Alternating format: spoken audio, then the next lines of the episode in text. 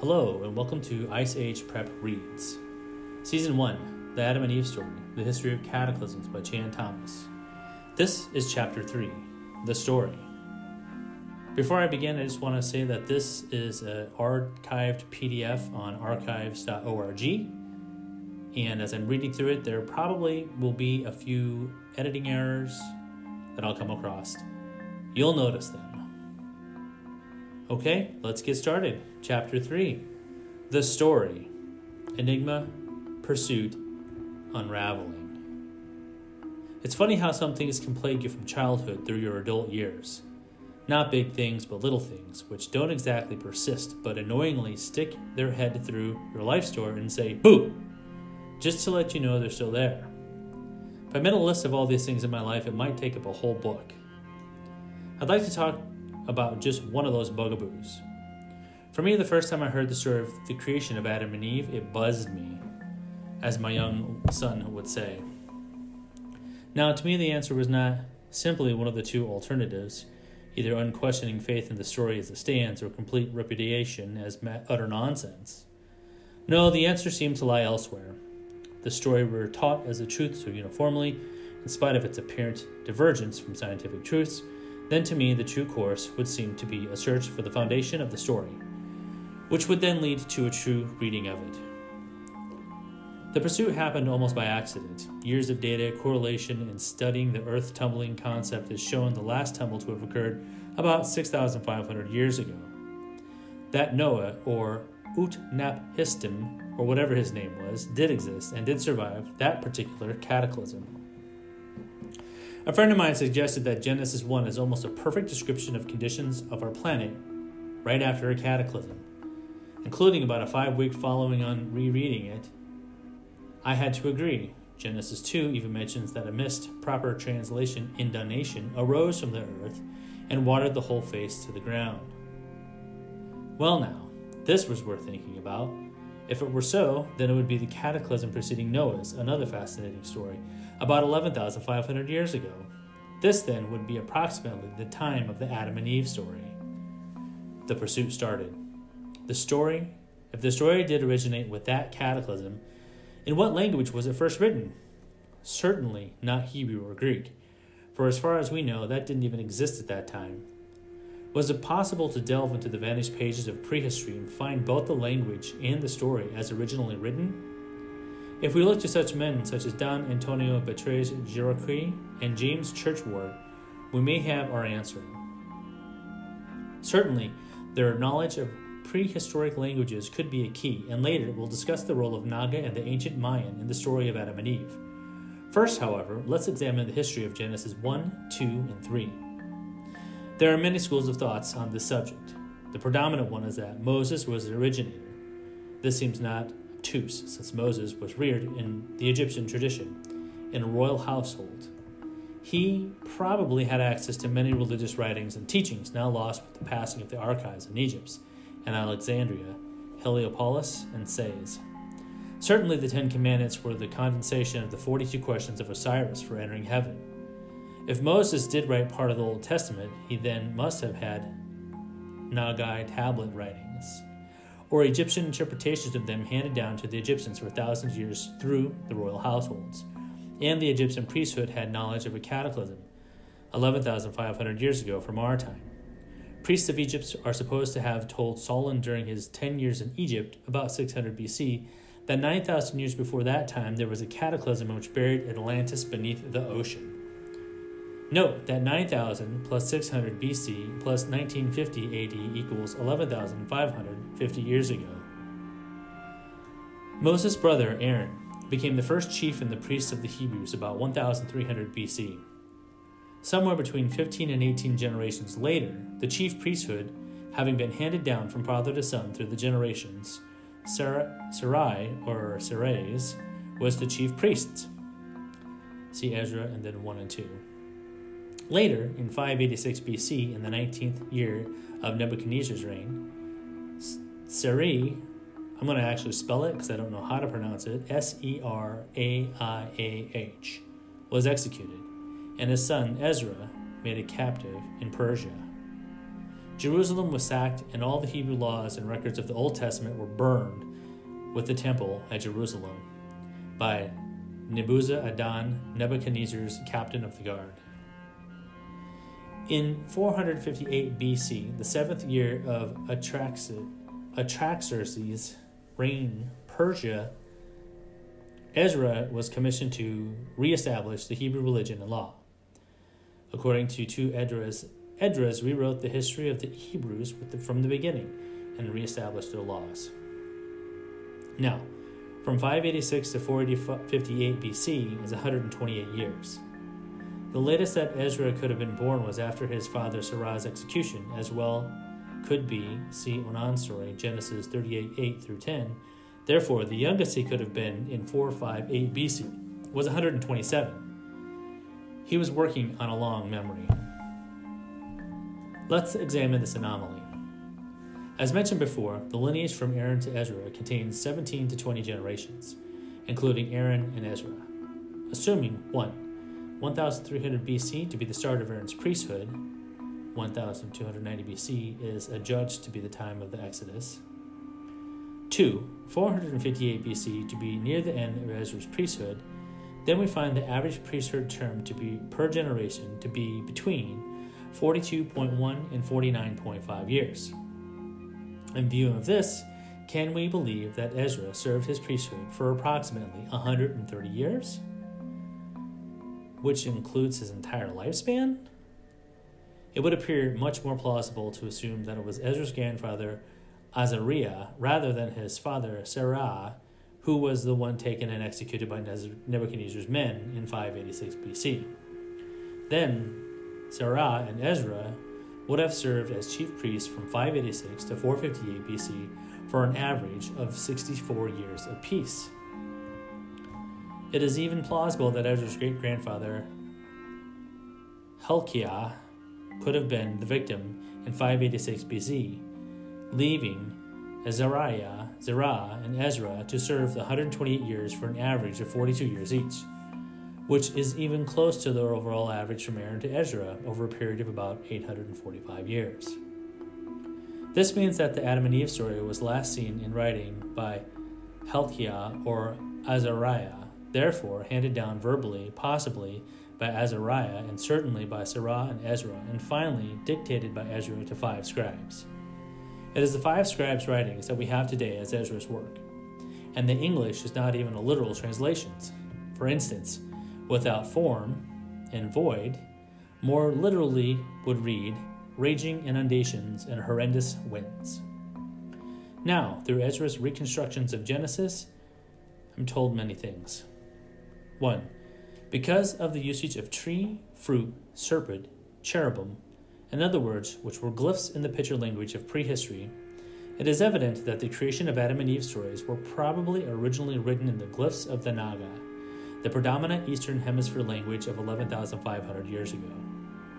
This language is nearly identical to ancient Mayan the, and the progenitor of many languages, including Oriental and the Polynesian tongues, Egypt, Egyptian, Greek, and Yakut. My own knowledge of prehistoric Naga and Mayan glyphs enables me to read many Indian blankets of the southwestern United States, which have woven into them colorful glyphs depicting a cataclysm I wonder if the Indians are chuckling to themselves knowing that the tourists think they are buying blankets of just pretty pictures. Yakut is an interesting language. It is almost pure spoken Naga. It is spoken by the Alaskan Eskimos. The town of Yakutat means the place where Yakut is spoken. It is also spoken by a native tribe in Turkey. Naga is almost pure Naga in almost its purest prehistoric form is spoken by a tribe in northern India. It is pure prehistoric Mayan. 2. Moses certainly and possibly Aaron had access to the royal Egyptian glyphstones library. 3. Neither Moses nor Aaron knew how to read the ancient glyph languages of Naga or Mayan, therefore, read the glyphs quite literally. 4. Not being able to read the symbolisms of the glyphs, in addition to reading them literally, Moses and Aaron, and possibly Ezra, read into the Adam and Eve story the social and religious attitudes of their day. In that time, woman was regarded as the root of all sin, a lowly creature, her birth recorded only as an exception, and basically being the cause of every man's downfall, a daily potential. This attitude persists even in worse forms in some religious amazingly in our time. Is it any wonder that Eve was shouldered with the responsibility for the downfall of all mankind as a result of interpretations read into the Nagam by Moses and into Moses' reading by Ezra? Perhaps also it was read into the story by Egyptian priests long before Moses' time and passed on to him as history. If his father were really the one taken and executed by the captain of the guard, Nebuzaradan, then it had to be his grandfather who passed the story to him verbally. The fusing of the two stories into make the story of Genesis 1, 2, and 3 may confuse the man with Adam. The man is in quotes. It is possible that Adam, being only nine generations ahead of Noah, with the time span of the Sudan Basin Polar Era covering about 4,500 to 5, 4,500 to 5,000 years ago, was not the man referred to in the creation, but his name and experiences were word with the man's story. Again, the man's is in quotes. Remember, however, we informed that Ezra dictated the entire history of the five scribes from memory, and his work contains Genesis as we know it today. For him to recall the archives of his mind that he did, as well as he did, certainly bespeaks of inspiration of a higher order. But it also appears evident that he had no knowledge of the fact that 5,000 years transpired between Genesis 1 and Noah's flood. It is clear from 2 Ezra 3 9 that Genesis 1 and Noah's flood represents two inundations.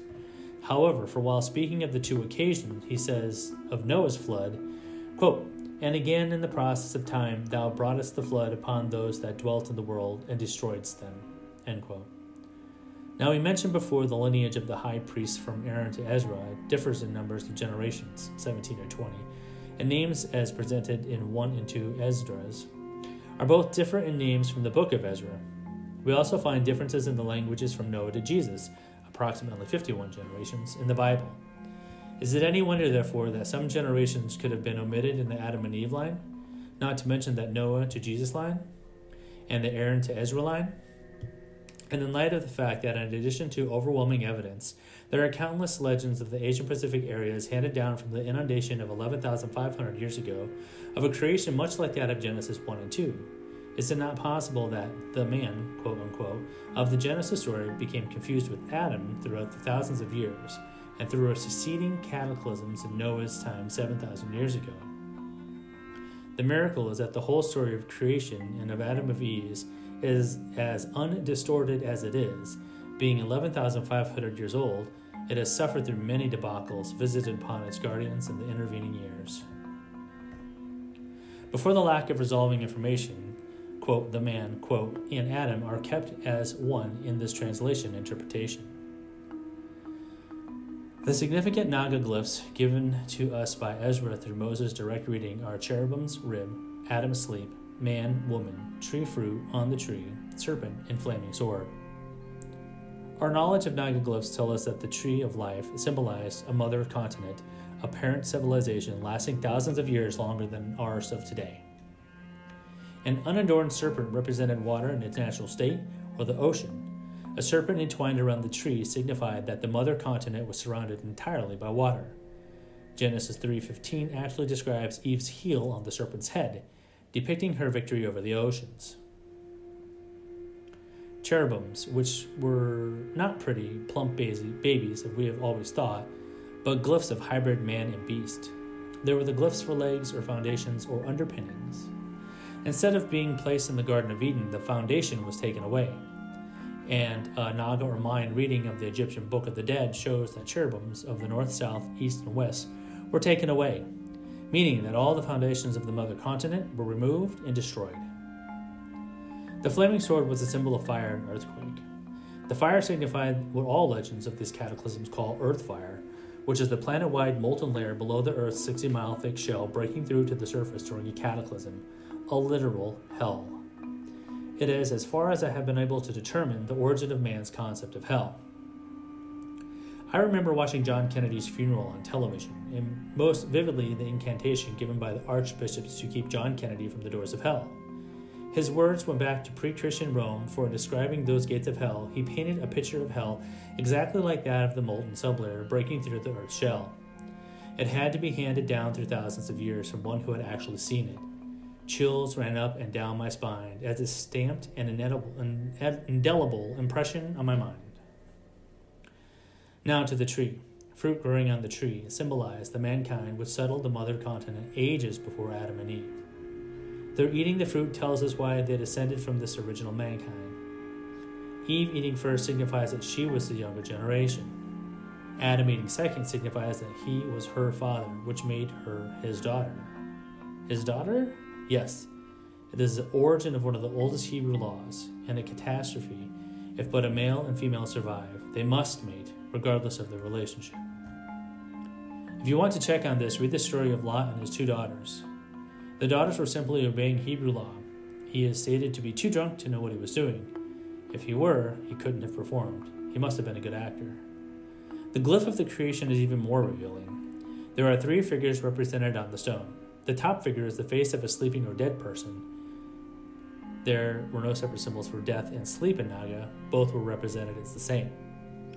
The middle figure is shown as male, and the bottom figure, a female, who is represented as the mother of all mankind. In addition, there are curved lines from the sleeping or dead person in the male middle figure to the bottom of the female figure. This glyph has been interpreted to mean that the middle male figure, a male who is put to sleep, shown by the top figure, and a rib or ribs removed from hip, the ribs being the curved lines, and fashioned into the bottom figure, the female mother of all mankind. This fits beautifully with the story of Eve's creation. Adam, therefore, being both the male middle figure and the top figure, a sleeping or dead person. There is a hitch to the story, however. The top figure, either sleeping or dead, is depicted as female. How could it be? Adam asleep, awake, dead, or alive? Moreover, in Naga, the curved lines denote parentage rather than ribs. So, more reasonably, it appears that the top figure is a dead female whose offspring by the middle figure, Adam, was the bottom female figure, Eve, the mother of all mankind. I have been asked countless times how one can tell the top figure to be a dead female, to the extent that I guess I owe an answer here. In Naga, the prehistoric Mayan, they show that the worship of but one deity, and represented that deity by a glyph of circle representing the sun. And anytime a circle was shown on a tablet, it could only represent their deity. This tablet has two circles on it. Purists have stated that the writers of this tablet meant to show double intensity of the deity. Strange, I have never seen anywhere a double intensity of two circles in either Naga or prehistoric Mayan. The curious thing about these two circles is that they're located precisely where a female's breast should be on top of the figure on the top figure. Maybe that's what double intensity is all about. The most curious thing about this stone is that it fits the legend of Adam being a widower and the name of his deceased wife being Lilith. If true, it would also reveal Lilith to be Eve's mother. So, in essence, the story as read from the glyphs would be that Adam and Eve, who lived in the Garden of Eden on the mother continent tree, were descended from the original mankind, fruit, of that land, which incidentally was surrounded entirely by water, a serpent entwined around the tree. Eve was Adam's daughter, and he was a widower.